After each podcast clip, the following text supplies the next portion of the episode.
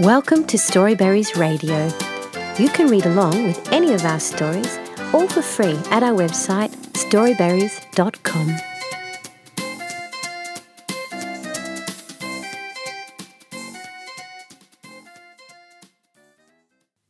Numpurrs by Sue Clancy.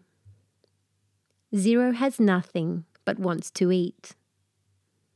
One lists numbers of friends who can meet.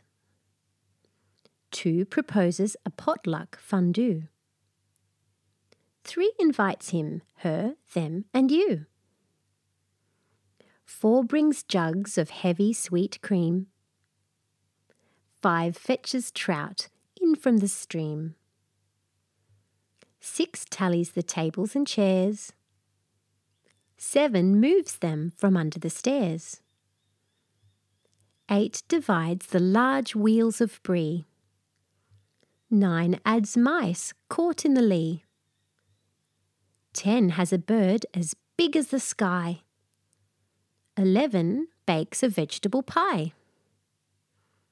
Twelve spoons out all of the treats.